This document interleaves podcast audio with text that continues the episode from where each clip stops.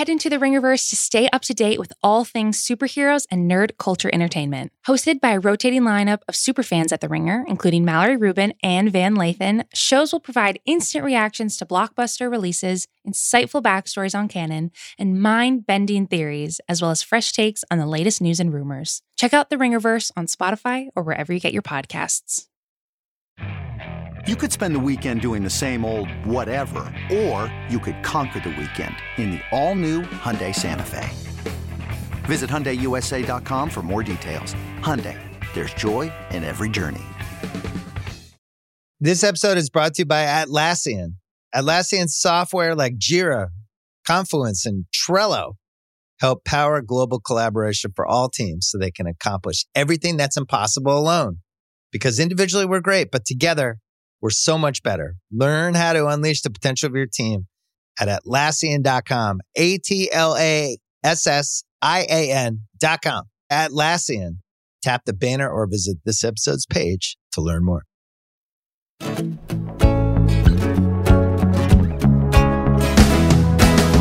Hey, everybody, welcome back. This is Larry Wilmore. You're listening to Black on the Air, or welcome for the first time. We have Mr. Don Lemon of CNN fame, who I joked about at the White House Correspondents' Dinner many years ago. He was uh, a good sport about that. I think I called him alleged uh, black journalist Don Lemon, something like that. He's a good sport about it. He's got a book out called This is the Fire. What I say to my friends about racism. He was very much motivated by the George Floyd protests and what was happening last year with the protests and everything uh, to write about it uh, write about that and racism and his relationship to it and some of his life, a little bit of everything in there. Um, so I'm talking to Don about all of that stuff coming up. We had a good conversation a little earlier, and I think you guys will enjoy it. There's a lot in there. It's the type of conversation. Unfortunately, you know, you could just talk about it for a while because you, you, can't just you can't really cover everything. Uh, I think the way you would like those type of conversations. Ah, but I'm hoping we can have more of those conversations more and more in the future. And by conversations, I'm a person that really wants to have conversations with people, not monologues, you know, not soliloquies. You know, there needs to be some back and forth, especially these days. I'm not into the uh how can I put this? Uh I think you know what it is? There's a lot of social justice going on right now where whew man, it gets, if to me, and this is my opinion, falls into a little bit of the preachy area. Um, preachy instead of teachy, let's just say. So I think we have to be careful of that. Um, there's ways to speak the truth and being authentic and keeping in a hundred with it, you know. But people are people. People take things the way they're going to take it. And oh man, in terms of our relations in the country right now, this whole what is going on with the attack on Asian Americans right now? And I don't know how long this has been going on, uh, this type of thing. I suspect there's been some things that have been going on for a while under the radar. And by radar, I mean like the national mainstream media, but certainly not under the radar in the Asian community, I suspect. This late, this attack by this, uh, this guy in Atlanta where you know, is at these uh, massage parlors or whatever, and you know they're trying to suss out whether this is a racial attack or you know there's some other issues going on. But you know what? Even figuring out the nuances of that, there is something definitely going on with this spate of attacks on Asians, and it is crazy. I have no idea where this is coming from right now some people are saying it's a direct result of the, the way that Trump was going after China in regards to the virus and everything. He was going after China before that, by the way, because he, he's just a crazy man. It's such a weird thing to me. Like the ignorant president does things and so people follow. I just don't get that. I don't get that as a way to behave in the world. There is no president in the world that is just going to do something crazy and I'm going to follow it because he's the president. I just it's so weird to me that people act like that. But I know that it is true that it happens. You know, a lot of the crazy stuff that Trump said either gave people uh, either motivated people to do things or it gave cover for people who were going to do some some nefarious shit anyway and did it under that cover. So I I do know that that happens. I'm not saying that. I just don't get it as a person, as a human being. I don't understand it, man. I just don't get it, you know. But my heart goes out to, you know, the families of those people um, who were shot down. That is really fucked up. I'm really sorry about that. Um, and I hope we learn more about what that situation is. But going forward, I hope whatever is happening out there, the animus towards Asian Americans, that shit has got to stop. And I think we're going to need to be honest about where it's coming from as well, you know. And there's a lot to unpack there, you know. um, so let's all be real in that situation and, you know, keep our ears open and our hearts as much as well. Cause I think we got some difficult conversations coming up, y'all. That's what I got to say about that. Um, I'm keeping it short this weekend. It's a tough weekend. Um, I've shared with you the stories about my brother and everything. And, you know, he died on January 30th, and we are finally able to bury him this Monday, March 22nd. That's how long it took. That's Buster, my dog, barking in the background. You know, the number of bodies backed up due to COVID. And so this is, it's a tough weekend for the family. But you know what? I'm not saying this, as I said before, out of a grievance or complaining because I know it's tough for everybody out there that's going through this. I'm saying it in solidarity with the people that are going through this tough time, knowing that, you know, I feel you, I see you, all that stuff, you know.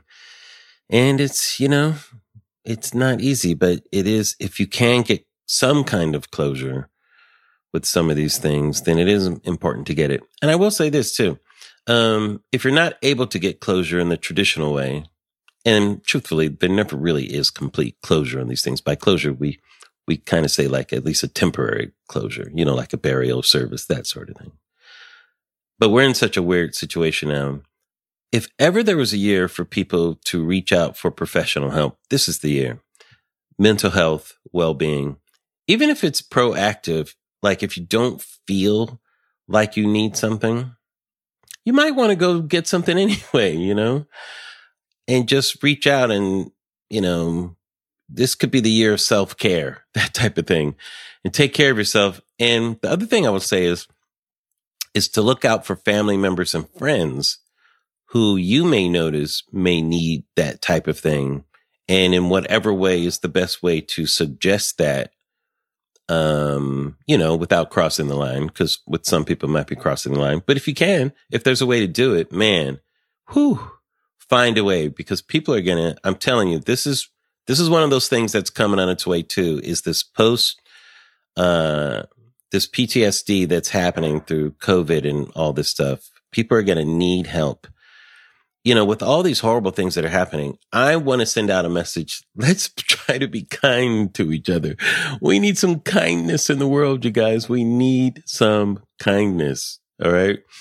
Um, when I look at how people react sometimes on Twitter, you know, and that sort of thing, and some of the reactions to certain things where people are just so geared up to have negative reactions to things. Let's try some kindness out there, you guys. You know, little forgiveness, that type of thing.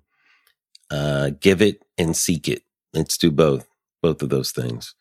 That's my message for this weekend. As I said, you know, it's one of those difficult weeks that we're all going through and just wanted to share that with you right now. But speaking of difficult stuff, so we got, um, this conversation, like I said, with Don, it's a, it's one that we haven't figured out this whole problem with the treatment of blacks in America, especially at the hands of police. It's been a complicated relationship for a long time. And we get into a little bit that with Don Lemon coming up right after this. This episode is brought to you by Jiffy Lube. Cars can be a big investment, so it's important to take care of them. I once got a car that I started out with 25,000 miles on. I got it to over 200,000 miles because I took care of it. You know how you take care of a car? You take care of the maintenance, the oil, the brakes, all that stuff. And if you don't, you can have a car just completely fall apart. When your car needs maintenance, head to Jiffy Lube. They provide automotive excellence at speed. Get your oil change, brakes checked, tons of other multi care services. It's all done by expertly trained technicians who actually care about taking care of you and your car. Jiffy Lube, car more. To find coupons and start an instant online estimate, visit jiffylube.com. All right, welcome back, everybody. Uh, my very special buddy who flips me off every time he sees me. he is uh, CNN anchor. Everybody knows him and loves him. Don Lemon out with the his latest book, you guys. This is the fire. What I say to my friends about racism. Congratulations, Don. Welcome to Black on the Air. Thank you, Larry. Thank you. I really appreciate it. It's it's indeed an honor to be on. I'm afraid this is the only one I've been afraid of. I'm like, what is he going to ask me? Yeah, because they're so smart, Larry Wilmore. Oh, stop it! I'm talking to Don Lemon for Christ's sakes. I'm just a smart ass. You're actually smart. Lil James Baldwin, I may have to call now. Lil James, Lil, Lil James Baldwin. If you were a rapper, you'd be Lil Baldwin right now. and I say that out of respect. This is the fire, you guys. Don Lemon's on fire in this book. Uh, you're coming at it with the little poetry, a little prose, some remembrances, some admonitions. There's so much in here. Uh, there's so what strikes me about it. There's so much passion in here, Don. Is is that uh, why did you feel the need to express yourself in this way? I mean, you really lay it bare. You're really bare in this book. Yeah. Thank you. Honestly, so George Floyd infuriated me, and there were some things that happened before George Floyd. Of course, there were that was Breonna Taylor infuriating. Um, there was uh, Ahmaud Arbery in Brunswick, Georgia, with the shotgun blast, killing him on the street while he's jogging.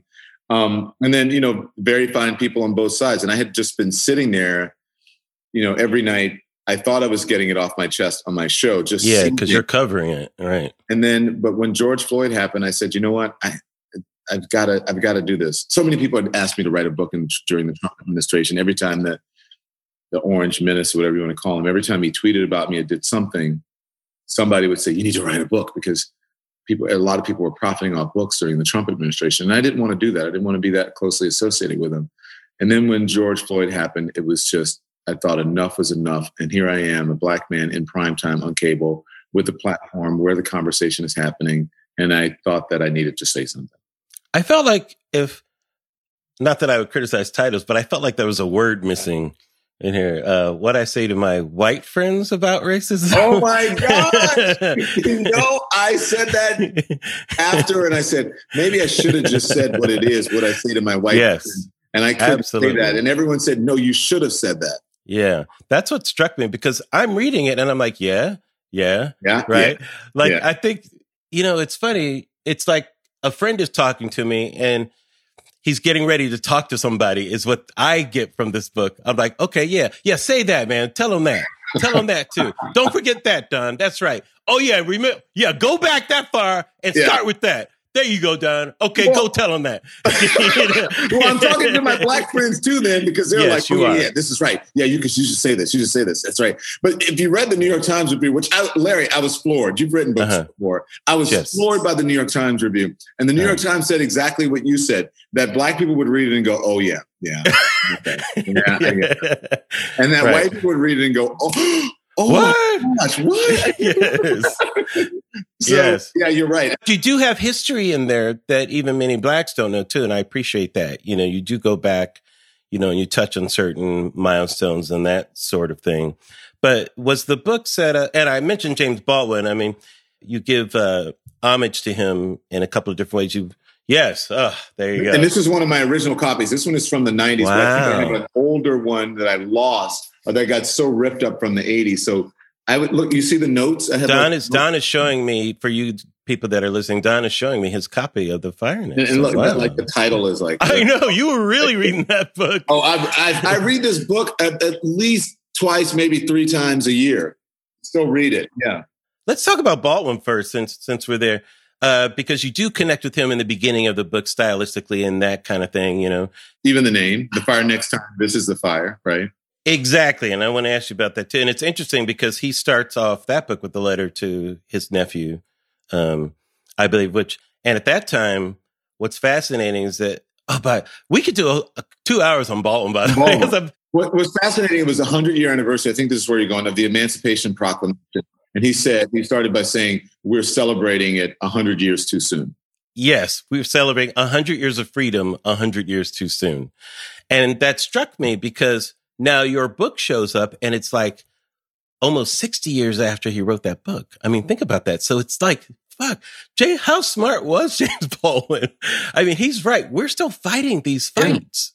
Yeah, he- We are. But look, I- don't know if you've, the last time you read the book, but instead of reading it, I, I'm just going to, I'm just, uh, I implore you, okay, to take an afternoon, if you're out walking, jogging, flying, whatever, Yeah. and just listen to it.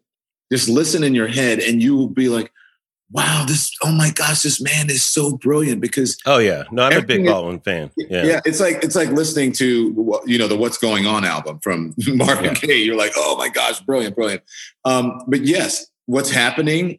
You know, when he wrote it almost 60 years ago, is exactly the same thing that's happening now.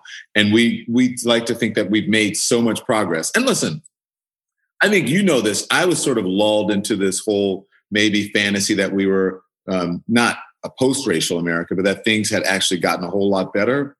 And then I, I think I had a spiritual awakening, epiphany over the, the Trump administration. I think the Trump administration, for me, I think honed me into a fine diamond because I'm like, this is some bullshit. And, um, you know, I write in the book about, I hate to say that he was the president that we needed because he pulled the wool off of our eyes. He, he and and and he pulled the covers back, and we were able to see just where the bigots are, how many of them there are. They're not just hiding in some you know far off rural place in America. That they are actually in suits, and many of them uh, are lawmakers who are leading this country. And so that's you know Mhm. that's where I am on that. Well, you bring up an interesting point because, you know, in Baldwin's time, of course, there was actual institutional barriers to blacks that were very apparent, you know, couldn't, you know, segregation was still there. You know, there were laws that needed to be overturned. Larry, they're trying to do that now with voter suppression. Right, exactly. But I mean, at the time, it, it Yeah. was there in place. I mean, it's like you, the the number of laws and barriers to blacks were much more visible and and have been in society for a long time. The Jim Crow legislation, all that kind of stuff, and and white people as a group had never really heard a voice like that, and all the voices that appeared at that time. But it's interesting that people have heard this for a long time. Where do you think things got worse under Trump, or that people became more aware of things during Trump, or or the people that maybe had some of this animus felt emboldened by Trump. All three. I think I do actually think it got worse because he exploited the divisions in people, the racism, the homophobia, the xenophobia, the whatever, the anti-Semitism. He exploited that. And in that exploitation, he actually made it worse.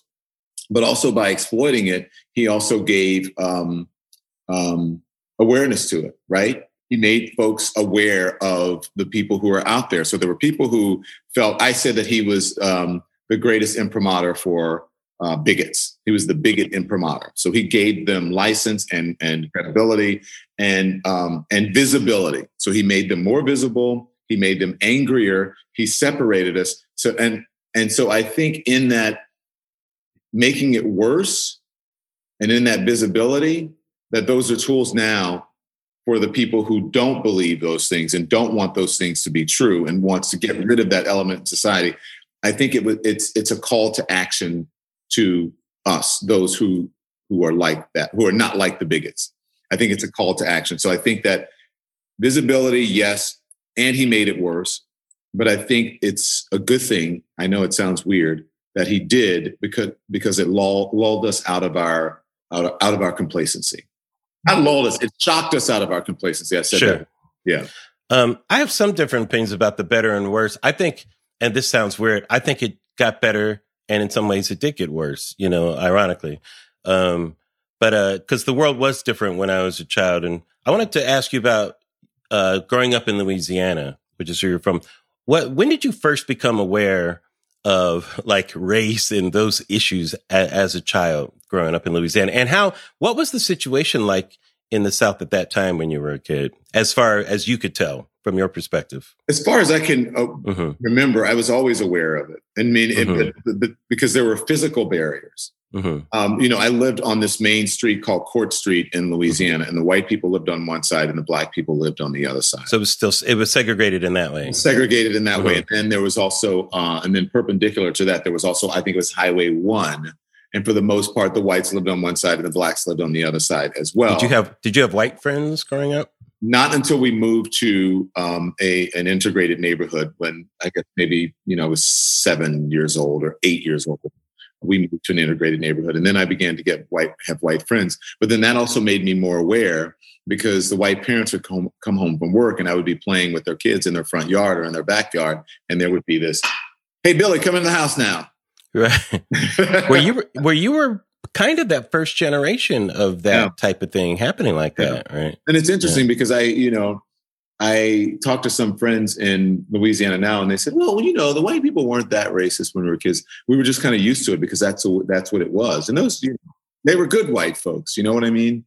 Um, and I, I, understand that because I felt and thought the same thing. But you know, yeah, there's cognitive dissonance to that. No, that is a very interesting point. That is that here's what's hard for people to understand because racism was a given.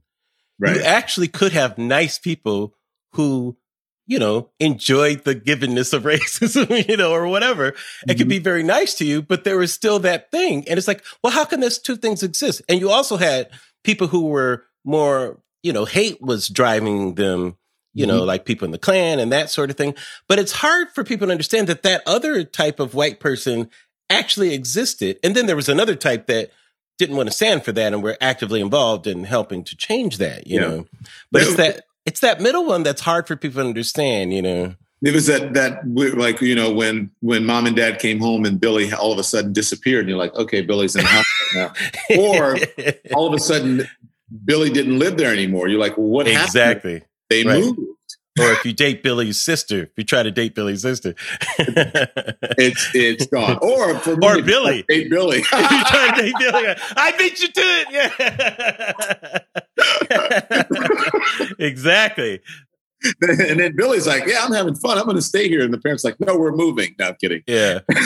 well, that's another issue. I mean, being a gay black man in the South, you know, during yeah. that time. Talk about another intersection with Baldwin, you know. That's, you just took the words out of my mouth. That's why I was so drawn. It was so, and that's why his work was, well, not, I think his work was compelling to me because he's just a fantastic writer and, and he was, um, a revolutionary, right? And that appealed to me. But also him being a gay black man and me starting to read him late in high school, early college, um, it it helped me to deal with my coming to terms with my sexuality and also being a black man from the South. I mean, he's from Harlem, but he still was speaking for all of us. So yeah. Uh, can I ask you about that? Did when is uh I'm I'm going on as if you said yes, you know. But oh, by the way, did you re- you know Giovanni's Room, right? Oh. By James Baldwin. Yes. Epic. And so that was actually the actual first book I had.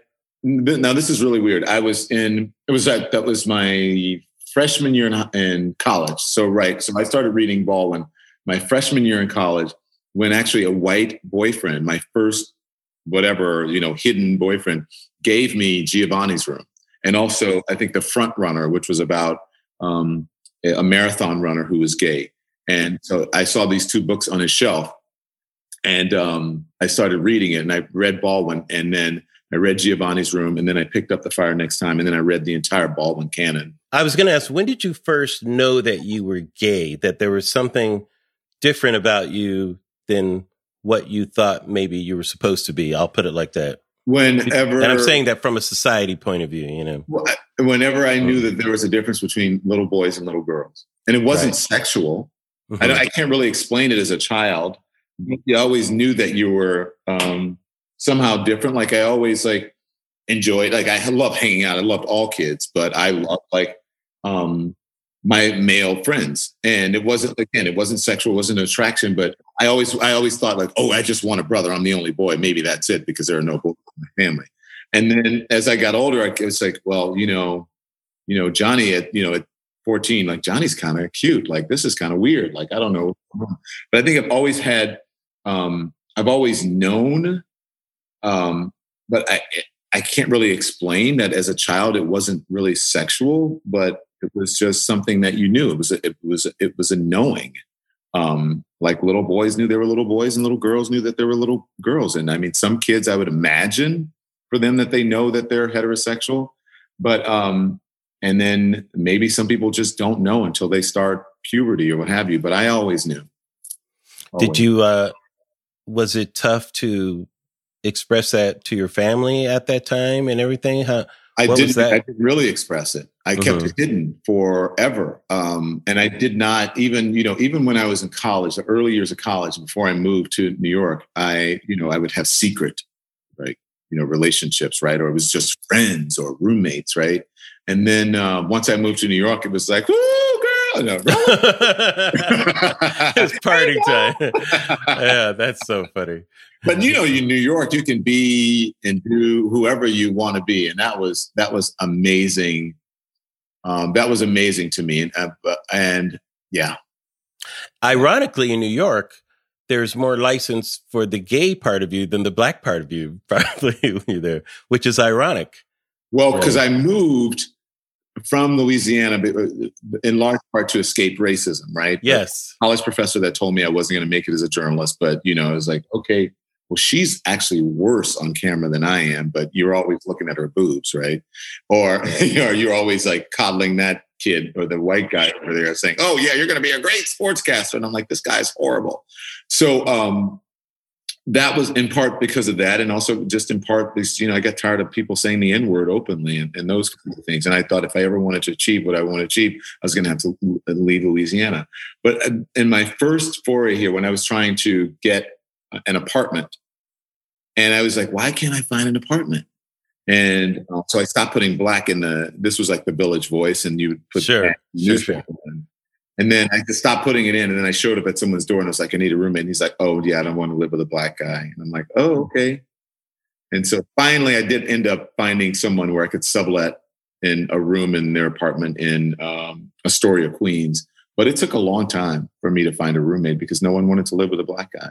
Yeah, and it's interesting that this is when I was going to ask you, uh, like, why is it so hard to explain, you know, the racial problems that blacks have had in America? But I love, I don't love that story because it happened naturally, you know, but, but it's good that you point that out that that happened in New York City. Yeah. You know, that this is supposed to be, this is the North, first of all, you know, this is New York City, it's supposed to be progressive and all this. Uh, and you have to face that in New York City, not in the 1930s, you know.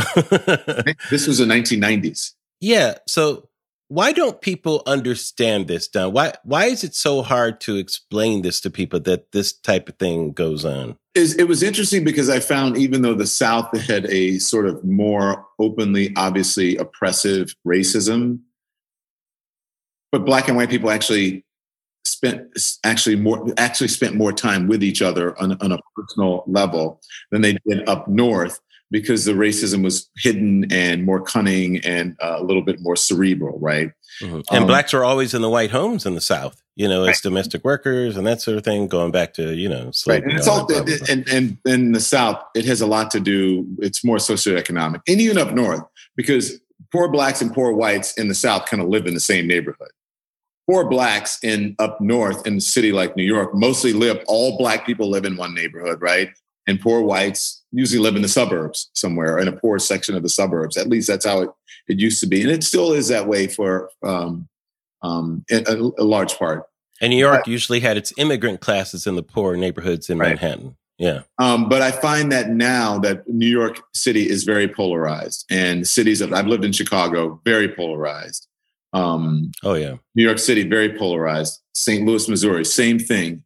Uh, in every sort of every major city that I've lived in, even in Atlanta. There's a little bit more integration in Atlanta, but still there's a polarization there. I mean, I lived in Chicago and people thought, like Chicago, my gosh, it's a very, very, you know, diverse my, city. My parents I was the there. only black person besides the doorman in my building because I wanted to live in this Mies van der Rohe building because I love architecture. And then I moved in. Right. I'm like, where are the black folks? I bought it. I, you know, you know, the, yeah. the job gives you like a weekend trip to find a place. And I did that and I had no idea. I should have done more research. And there I was in this building I wanted to live in, but I was the only one who looked like me. But um, so I, I find that up north, it's actually people don't mingle as much between races, at least on a personal level. Maybe on a professional level they do, but not in their personal lives. Whether you're making a delicious family meal or a post workout snack, choose the farm fresh taste of Eggland's best eggs. Only Eggland's best hens are fed their proprietary all vegetarian feed. That's what makes their eggs more nutritious. With 10 times more vitamin E, 25% less saturated fat, and 6 times more vitamin D compared to ordinary eggs. Eggland's best. Better taste, better nutrition, better eggs. Visit egglandsbest.com to learn more. Your brain needs support, and new OLLY Brainy Chews are a delightful way to take care of your cognitive health. Made with scientifically backed ingredients like Thai ginger, L-theanine, and caffeine, Brainy Chews support healthy brain function and help you find your focus, stay chill, or get energized. Be kind to your mind and get these nootropic chews at olly.com. That's O L L Y.com. These statements have not been evaluated by the Food and Drug Administration. This product is not intended to diagnose, treat, cure, or prevent any disease. What do you think the biggest obstacle right now to understanding? Because I think people living together and, having to get along is a big part of it. But then we have the other part, you know, the institutional stuff. Well, what's the big barriers right now? Is it more of the commingling type of thing that you're talking about? Well, I think the barrier is that for me, I know it sounds, you know, it's very simplistic. I think people just don't know each other. I think that I always say that we need to um, find a black friend or a white friend or a Latino friend or an Asian friend or friends. Uh, and we need to get to know people who are not like us because it, when you see someone else's humanity and you experience someone else's humanity, it's hard to degrade them. It's hard to dehumanize them. And it's, it's harder, it doesn't mean that you can't, to discriminate against them. Um, and so I think that's a big part of it. But um, I also think it's the which I write about it, the sort of mashed potato racism that we swallow until we realize that there's glass in it. I think it's obvious that some people, especially in this political climate, it, obviously we see that they are racist, but I think it's kind of hard sometimes for liberals to see the, their own racism. The soft bigotry of low expectations. That's what uh, George Bush. I agreed with him when he said that. By the way, yeah, but I see that happens a lot with uh, progressives and liberals, and many times, especially in business, that they don't really see their own racial blind spots. I think that is the biggest hindrance. I think everyone should.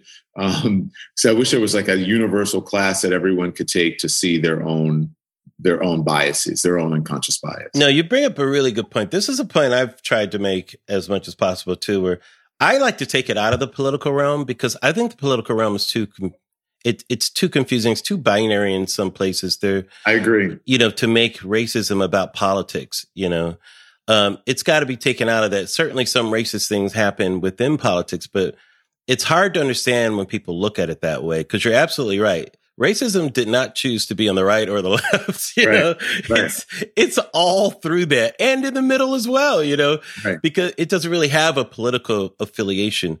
Um, and I believe right now there are a lot of things that are more i think are right left differences than are racial differences but they're put out there as racial differences there are cultural issues that are because blacks are sometimes on that cultural side of a more conservative side sometimes even though many times they'll vote you know blacks are very um, conservative yeah very much so as a group you know church going you know like my family uh, my sisters and brothers. well, yeah, my brother, but I'll, I just lost my brother. But uh, you know, they're very conservative over there socially and everything. You know, even though you know they vote uh, Democratic and that that type of thing. Like they're like a lot of the stuff I do in showbiz, they would not even watch, you know. and Don, I don't even bring it up, some of this stuff, you know, but they support me and everything. Try telling black family that you're gay. Exactly. no, Don, you're you we're this is truth here, you know? And it's and there are some things that are overlapping that are not necessarily um racial so much as cultural. Like that's a big divide right now. And I wonder where, you know, if that's the thing that is that is facing us more than anything right now, the moment that we're in. Certainly, but let me go back to the racial thing because I want to talk about the George Floyd moment first, you know. Um, because that struck a nerve like nothing since the Rodney King thing in my lifetime to really have people open their eyes to the treatment of blacks by the police in this country, you know. Um, and why do you think that was so different, uh, the George Floyd moment? Because you couldn't avoid it. I mean, you couldn't avoid Rodney King because Rodney King was the beginning of um, this sort of uh, the the video era, right? That was caught on videotape and you could see it. But then, you know, that was also the beginning of people trying to uh, trying to reckon with well is it you know where did they pick up the recording and maybe there was some reason that they were beating him that much because he was speeding and he was running away from police officers mean, there's always an excuse right? Maybe he was asking for it. Maybe he was yeah maybe he was asking to be hit a million times right. right and suffer brain damage and all of that. But I, I think it was um, we the similar moment and you're right was George Floyd because I think it resonated in large part because we saw someone with his knee on a man's neck for almost nine minutes and you couldn't take your eyes off of it. But because we, the world, nobody knew what was going to happen next. And nobody even knew what was happening in the moment because we were all sitting at home in quarantine in the middle of a deadly pandemic, a generational pandemic, um, where everyone was either watching it on the television or on one of these devices because you had nowhere to go. You couldn't leave your house. And if you left your house, you couldn't go far. You couldn't go to the restaurant. You couldn't go to work. You didn't know. Many people didn't know um, where their next meal was coming from, if they'd be able to pay their rent or what have you. They were going to have a job, if they were going to survive COVID, or if their family members were going to get COVID. If they were like everyone was at home, open and vulnerable, all mm-hmm. at the mm-hmm. same time. Right. And that's and then while we're going through that, there you see this man dying on television. And so everybody was kind of at home crying saying, "Oh my God, I can't believe this happened." And you had um, black mothers who were saying, "There, but for the grace of God goes my son or my nephew or what, some black or my husband or some black man that I know." And then you had white moms saying, "I don't want my kid to grow up in a world like that. I would never want to have. I, I would never want to have that happen." But also, I don't want my kid to see this because I don't want to see it. And so everyone was trying to, and, and there was no way of saying, which many people say, oh, that doesn't happen. You're exaggerating. There it is right on your screen. And while you're saying and trying to go jump through all of these mental hoops, it uh, eight minutes, almost nine minutes. That's a long time for you, where you just have to say, okay, it's happening, and it's all. yeah. I, I think it pointed out a distinction between sympathy and empathy. You know, I think uh, for a while, you know, people like a lot of people ran out of sympathy you know but but you never run out of empathy no. ever you know and i think because as you point out people vulnerable empathy was had during that moment you know yes. it was it was unmistakable and empathy causes a completely different reaction and how many times people. did you talk to that video how many times were you like come on man just take you, and you're thinking, even though you know it, it's done. It was tragic. Yeah, you're saying, you're sad. like, come on, all right, fine, enough. All right, we get it. Like, take your knee off the guy's neck. You're going to kill him. Even when you knew that it was videotape and he wasn't, you're like, bruh, come on. And he didn't do it. And so everyone was feeling that. And you're right, that empathy. And I felt that I remember as you were saying that the Philando Castile video popped in my head, and I when I was thinking, "Don't shoot him! No, don't shoot him! He's he's. It's okay for him to have that gun." You know, like that's going through my head as I'm right. watching that. You know, yeah. that and, and with, and with Ahmaud Arbery, you're like, okay, the guy's jogging, like he doesn't, he's not carrying anything. He's wearing shorts and no, like a t-shirt. Like you don't have to shoot him for because he went to look at someone's property. Like, don't shoot. oh my gosh, it shot him in the stomach with a shotgun. It's and it's just it's crazy. Yeah. So that really does. You're absolutely. It that really was a turning point, and so then it becomes a. You know, there's all that expression that happened last summer. You know, globally and everything. But then it becomes, and, and I'm sure this part of your job too, of looking at it. Okay, what's to come of this, right? What what happens now? You know, truth, truth has to come of it. It's got to be the truth. When you ask me, when you ask me, what do we do? It's got to be the truth. We have to start teaching the real history of this country, Larry, because then you, then maybe people won't grow up to be like um, the cop in Minneapolis, or the guys with the shotgun, or the police officer who shot Philando Castile, or the people who um, tried to take over the Capitol tried to overturn an election because then you are you deal with life through truth and reality. You don't think that Christopher Columbus discovered America, right? You understand that Christopher Columbus conquered America. Um, you you don't think that the the folks who came over on the Mayflower or the immigrants who came over after African people uh, should be the, those who are celebrated more than the Africans who came over before the Mayflower or to help build a country for free. You get an understanding of the full history and the richness of everyone who helped to build this country. And it wasn't just your people. So a lot of those people are operating on a lie, on things that, and on ignorance that was not taught to them. And whose fault is that? It's our own fault because we need to fight for all of history, as I try to give you some in this short book, all history to be taught in this country at a very young age, and not just the history that elevates some and denigrates others. That makes uh, some people look better, which is the white supremacist part of it, and then others look bad. It's listen. I've come to the record. I really, I, I'm okay. I shouldn't say I'm okay. I have come to accept that my ancestors were slaves in this country. I know the horrible things that they had to deal with, but it's all part, but they were also people who built this country and who are just as American. And sometimes I think even more American, if that, if there is a thing than others. And it gives me pride because we survived. And I think all of that needs to be taught, and then people won't be operating out of a place of ignorance. Do you feel uh, this book is your attempt to start that conversation with some people? Like who who who are you directing this book towards in in terms of friends? yeah. no, see, but it's your friends you're already in conversation with. Today. but what about people that aren't Don's friends? How do you how do you get this message across to to non-Don friends? It's kind of weird when you're writing things like I'm I'm some, sort of speaking to everyone, but as you know, there's a certain audience, and the audience, quite honestly, that I think will make make change are white young white mothers, and perhaps they will be able to reach their husbands somehow, either directly or through their children, because um, you know men have this sort of bravado and you know they you can't tell them anything. And they have this especially since the trump era you see this whole sort of attraction to this father figure this fake masculinity right?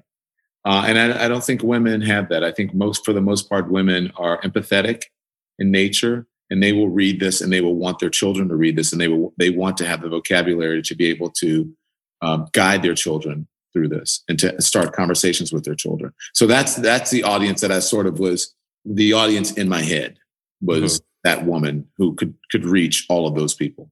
Well, it's interesting because whites have have been involved in the civil rights movement for a long time. You know, been allies in it and everything. Do you think? Do you have a sense that some of that has gone away, or that it needs to be redefined, or something? Uh, the allyship. Well, I do think it needs to be redefined. And I did something on my mm-hmm. podcast where I talked about um, the sort of rift now between um, African Americans and Jewish people. When we mm-hmm. had, we used to have this very strong alliance. Sure. Now, you know, I just joined the Black Jewish Alliance group. Right. The, yeah. And, and, I think that so I'm interested to, in that. Yeah. Yeah. We need to, mm-hmm. we need to bring back that alliance. We need to make it stronger. I agree. Um, and repair that and make it stronger. Um, and um, I, I do think that there are ways to fix it. And I think this in this book, I try to speak to that. I don't, I don't, you know, it's I don't give sort of a, a direct response to that, but I think through the the audience that I had in my head, that you can reach those people in that way.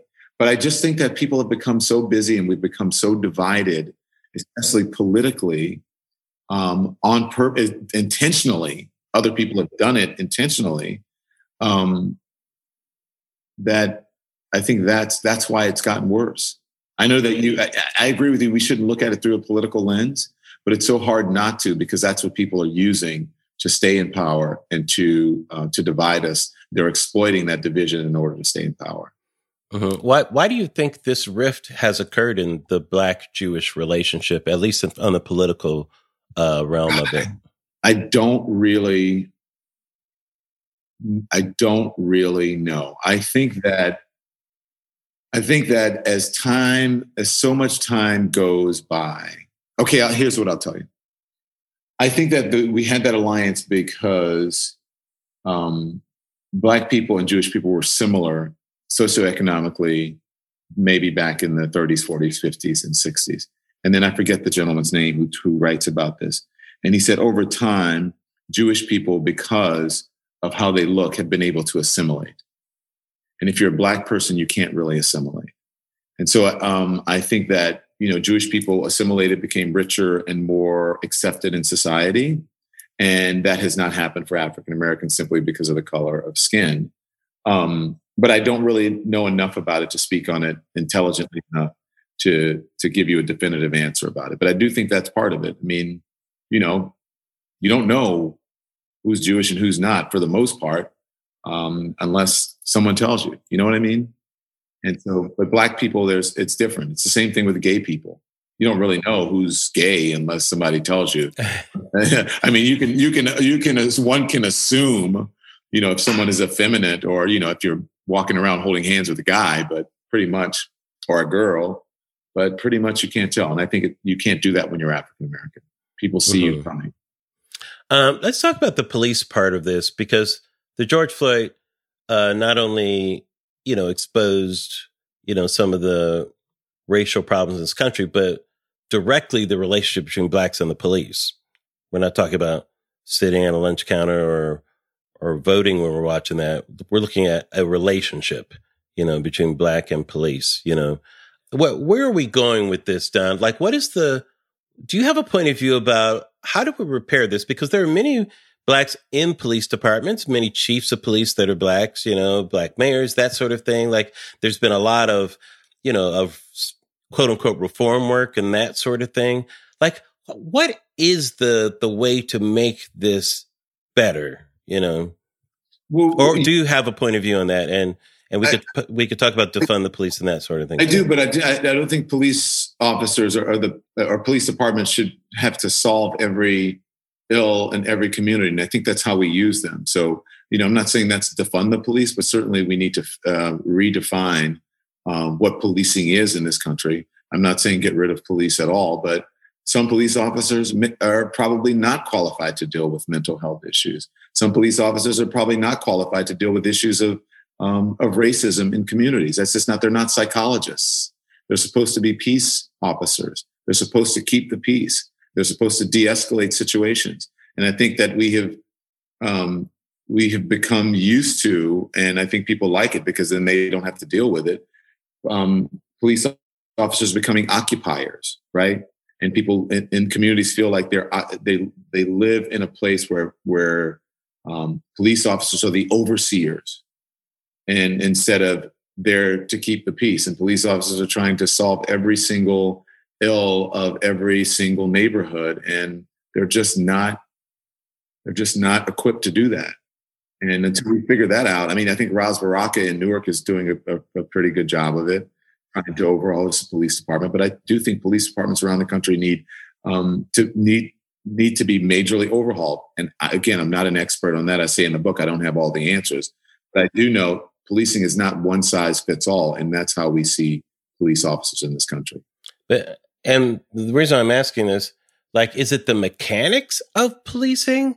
Because the, you know, the George Floyd thing, you know, that was a call about, you know, passing a counterfeit bill, which certainly is a police issue.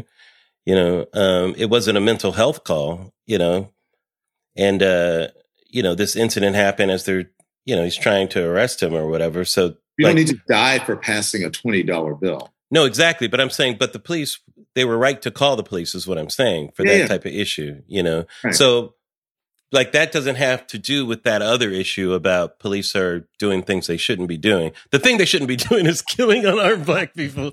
You know? like, that's the thing they shouldn't be doing. It's like, how do we get to that? Because let's say they don't go on the mental health calls, they don't do that, but they're still, you know, can pull someone over for speeding and what happens in this relationship, you know? Like, like, how do we get to that? Like once they stop, yeah, okay, I'm not going to your house for the mental health call. Okay, I'm not going in there. We've scaled back. You defunded us. Okay, but I'm still being called for this, and we're still going to interact. So, what's your question? How, how, how do, you- do we how do we change the nature of that interaction? Oh God, that that is an education that's going to be that's more than just in policing. Again, that's that right. from that comes from nursery school and grade school. that that goes back to the whole idea of seeing somebody else's humanity. Right. That goes that goes back to understanding that interactions with police officers are very rarely positive. And I don't mean that in you know that someone gets beaten up, but usually a police officer is when you have an encounter with a police officer it's because you're they suspect that you're doing something wrong. They, they need to somehow realize that nobody wants to be caught or, sit, or, or accused of doing something wrong, whether it's a traffic ticket or you're jaywalking or you're, you know, stealing a, a, a candy bar from a store because you're hungry. Mm-hmm. Um, I always say the benefit that white people always get and that they don't mind getting the benefit of the doubt, right? And but, but, but, but whites also feel like the police are, that the police are there to protect them, right? And where does that come from?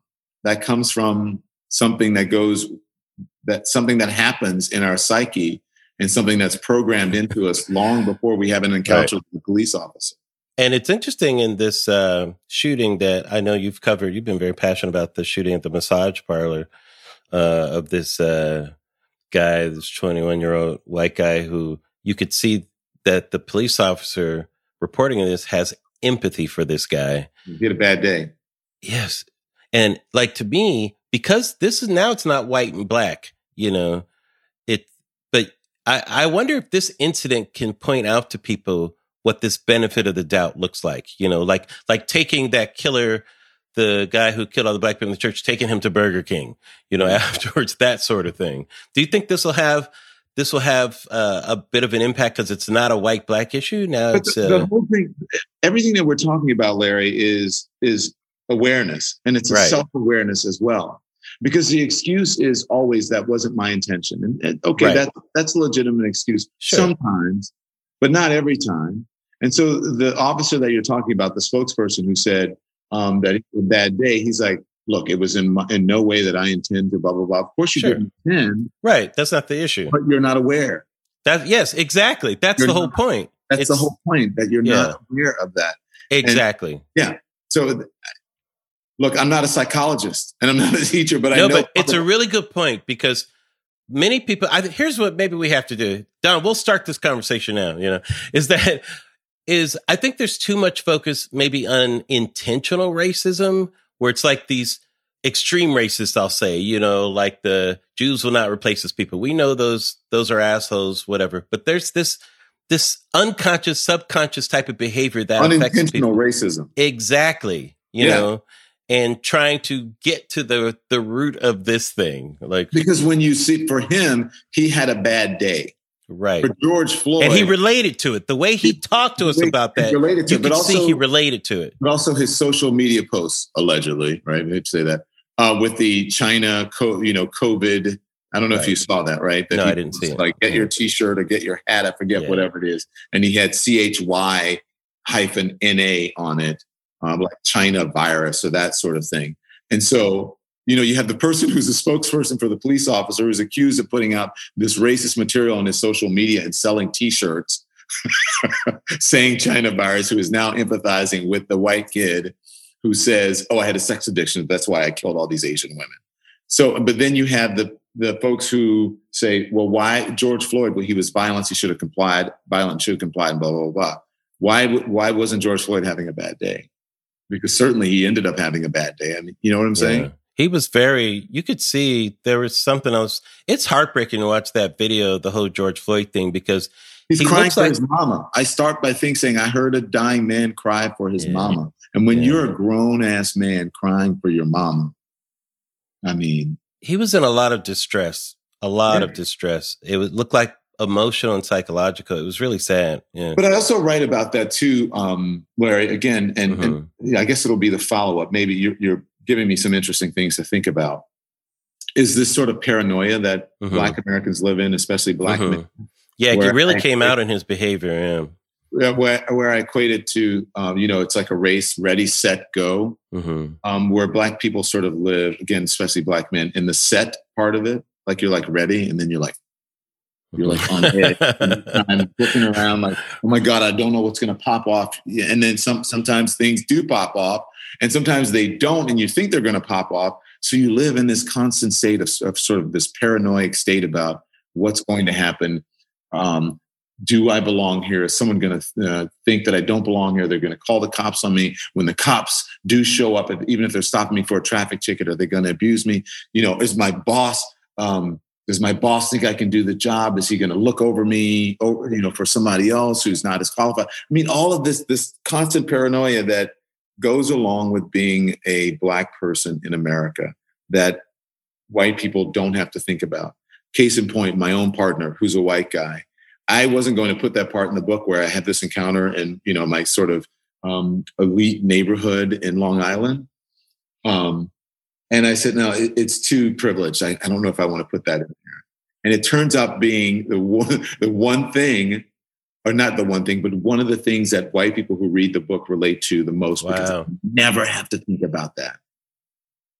It's not, it's not about, it's not something that happens to just poor black people or urban people black people who live in urban areas it, it, the socioeconomics don't matter you can be a wealthy black person and still live with that paranoia and still have people judge you on your skin color regardless of how high you rise in society economic. Yeah. well you say this is the fire what what part of what part of what we're living in is the fire right now as James Baldwin, as he writes in this book, God gave Noah the rainbow sign, no more water, the fire next time. So, you know, if you look at it in a religious sense, right, that God gives us all of these um, chances, right? He's like, okay, so I'm going to flood the earth to get rid of this stuff. I'm going to put some people on the ark. You're going to be saved, and then you're going to, and some animals, and you'll be able to save the earth. If you, but when you hoping that on the other side that they're going to do it right that time. And then so the earth, the water recedes, and you know Noah and the and the folks who are um, the the two animals and the men and the women they move on and they start the earth all over again, right? And then they do it wrong, and then we do it wrong again. So it was the water last time. This time it's going to be the fire. And I look upon that as the civil rights movement the end of slavery, the Emancipation Proclamation, the Civil Rights Movement, the end, of Jim Crow, and all of those things, affirmative action, blah, blah, blah, whatever. And we still don't do it right. Then you have people who are dying on the streets uh, in front of our very eyes. You've got the Rodney King didn't die, but I think he eventually did die from that because it messed him up so much. That's how I feel. Um, so I believe that we are the fire that God talked about this time. This is it. And I think if we don't get it right now, when it comes to race, and I think the fire that James Baldwin talked about, this is it. When you, George Floyd was it. That was it. Inspired um, so much pain in so many people that I believed, and I believe now that we're in the middle of the fire, especially when you have people in 2021 in a modern day world trying to overthrow the government in the biggest democracy in the world that we're in the middle of the fire. And if we don't put out this raging fire now, then we're doomed. As I said in the book, when I wrote about the dog in Central Park with Christian and Amy Cooper, that someday, if we didn't fix it, someone is going to come back with a bigger dog. So we had that. We had George Floyd. We had the next big dog was the lie about the election was stolen. And the next one was the insurrection on the Capitol. What is the next one going to be? Is it going to be racists marching in the middle of the street, martial law, taking over the country, actually overthrowing the government. That's why I believe we're in the fire right now. Are you a hopeful person, Don? And if so, where do you put your hope in? I am. Are, are, you hoping for the quenching water to come, as opposed uh, to the flooding water? Like look, what is what is the water for Don Lemon? Well, I hope is that as a Pisces, I like the water part. Yeah, there you go. But I'm hoping that the fire doesn't get as. I hope that this is like that we can still camp it out. Well, sometimes a fire, you know, allows new things to grow up out of out of the the ashes of that fire. Yes, mm-hmm. and, and yes, and I, I think that that's. I believe that we are in the last throes of white supremacy, and that's why people are fighting so hard right now. And so that's why I'm hopeful because I think the demographics will soon take over. That we're going to be a minority majority country soon, and just the sheer numbers will help in some way to to correct the problem. But I also think that uh, I also believe, I also know that the November election of 2020 gave me hope that there were millions and millions of people who voted for the right thing, to voted to um, the way that leads us to a more perfect union, rather than taking us backwards to a time when marginalized people, people of color, women did not have um, equal rights. So that gives me hope. I know that there were millions of people who who voted to take us back, but there were more people who didn't. And so I have to be optimistic about it. Otherwise, I may as well just sleep all day and not wake up. Because I can't I can't live in a world. I just cannot live in a world and believe that the bigots and the racists will take over. I just can't. So I have to be optimistic. Uh, it's tough because yeah, that's uh, some politics in there too. But do you think there are bigger numbers of the people doing the right thing than the people who want to hold on, or do you think it's a do you think it's a fair fight right now? Do you think it's about even? I think the people who who want to go backwards, I think they're more cunning. I think they're oh, savages. I think that they are um, because I think we're in the last vestiges of racism. I think they're going to fight harder to keep it. Who wants to give up power? People don't want to give up power. Just think about if you. It's the whole thing again, as I've been telling you. It's people who are living in a lie. So this whole this whole thing about what America is and how America started and that we're the shining city on a hill, a lot of that was a lie, and people believe it, just as they believe the big lie about the election. So if you actually think it's true, if you really think about it, if you think it's true and it's not, then you can understand why people say, we have to go and do the right thing and overturn the election because it was fraudulent, even though it wasn't. So if you actually believe the lies that are told to you in history about what America was, um, and then you would believe that America was meant for mostly white people, and is supposed to look like it's it was made in the image of white people. And so you believe that you should have the preeminent voice as a white person. And so you can understand why some people believe that lie and they act upon that lie. And that's why I say we have to start at the beginning with the truth. And then people won't be acting and living on lies. Now, that promise of America is a very powerful promise. And it has come true for many people. And you're right, it hasn't come true for a large segment. But can that promise be conferred upon Black Americans as opposed to do we need to break up and have a different covenant, you know, that is promised by the idea of America because the ideas of America, I believe, are very strong, solid, and very optimistic ideas. It's kind of it has it has set this country apart. Those ideas, yes, but those mm-hmm. ideas aren't all based in fact. Right, but I'm saying, but ideas don't have to be based in fact. They're they're there to give people hope or whatever, or direction, or or that Bible. no, completely. They don't have to be based in fact. Fact, right? You know, they're, they're they're not proving something. They're creating, you know, something really.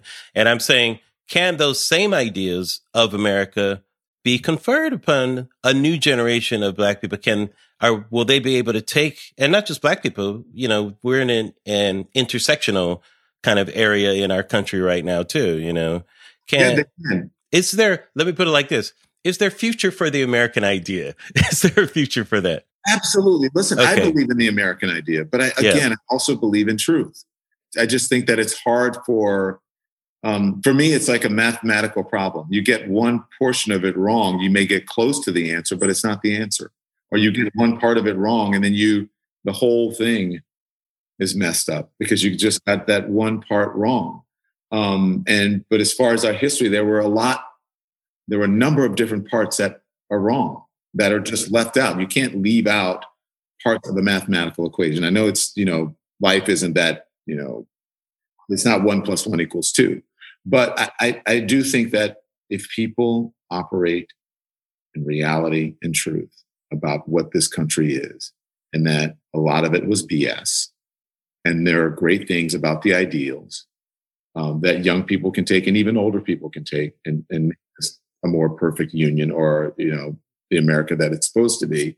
But I think that all has to start with the truth. I agree, and it's funny when you're saying that about right. uh, this is just a political statement. I always say liberals like to be right and conservatives like to win. Like that's the difference to me. like, that, that points out the difference. This, this is this is uh, Baldwin from the Fire Next Time. He says, Great. "How can one respect, let alone adopt, the values of people who do not, on any level, whatever, live the way they say they do or the way they say they should?" Yeah. Let me tell you something. James Baldwin is so relevant now in so many different ways. And Don, thanks so much for spending time with me. You guys, this is the fire. It not only evokes the spirit of Baldwin. I mean, Don really goes in there, like I said, on a personal level. Were you a Mac- surprised? Well, I didn't know the poet Don Lemon was coming out, you know, giving us uh, this uh, elegiac prose in the beginning of the book. Can I tell you something? The experience that I had, I find that sometimes, not sometimes, I've always known this, but even more so, is that because I talk so much, I just kind of talk every day for a living, right? Talking, talking, talking. When you actually sit down and write it, I feel more, much more eloquent in my writing because I have more time to think about it and research and whatever than I do just like off of the cuff. Um, and you know, I had, I thought my strong suit, my strong suit was always writing as I was going through through school, even as a like a young, you know, when I first started to read and write, my strong suit was always writing. But now I've sort of relied upon just the talking aspect of my personality to be able to, you know, to make a living. And I found that sitting down writing that my thoughts and um, how I felt about life is much more impactful than just talking shit all day. Yeah. there you go. I'm glad you said it. No, what did, Don Lemon. This is the fire, you guys. What I say to my friends about racism. Larry, thank you so much. Thank you Thanks. for the conversation. I hope I didn't, I didn't get myself in trouble in this. no, not at all. I wish you the best of luck with the book, and I'm glad to see it's doing well. Congratulations, Thank you, my friend. Larry. You as well. Hey, Larry, I'm sorry about your brother. You know, I lost Thank my you. Don. I write about it in the book. So Yeah, I know. You and I, the way you write about losing a sibling is very, very touching too. Uh, thanks, Don. Take care.